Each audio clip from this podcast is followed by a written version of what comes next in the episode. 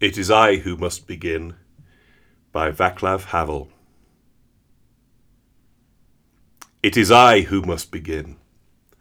Once I begin, once I try, here and now, right where I am, not excusing myself by saying things would be easier elsewhere, without grand speeches and ostentatious gestures, but all the more persistently to live in harmony with the voice of being as I understand it within myself, as soon as I begin that, I suddenly discover, to my surprise, that I am neither the only one, nor the first, nor the most important one to have set out upon that road.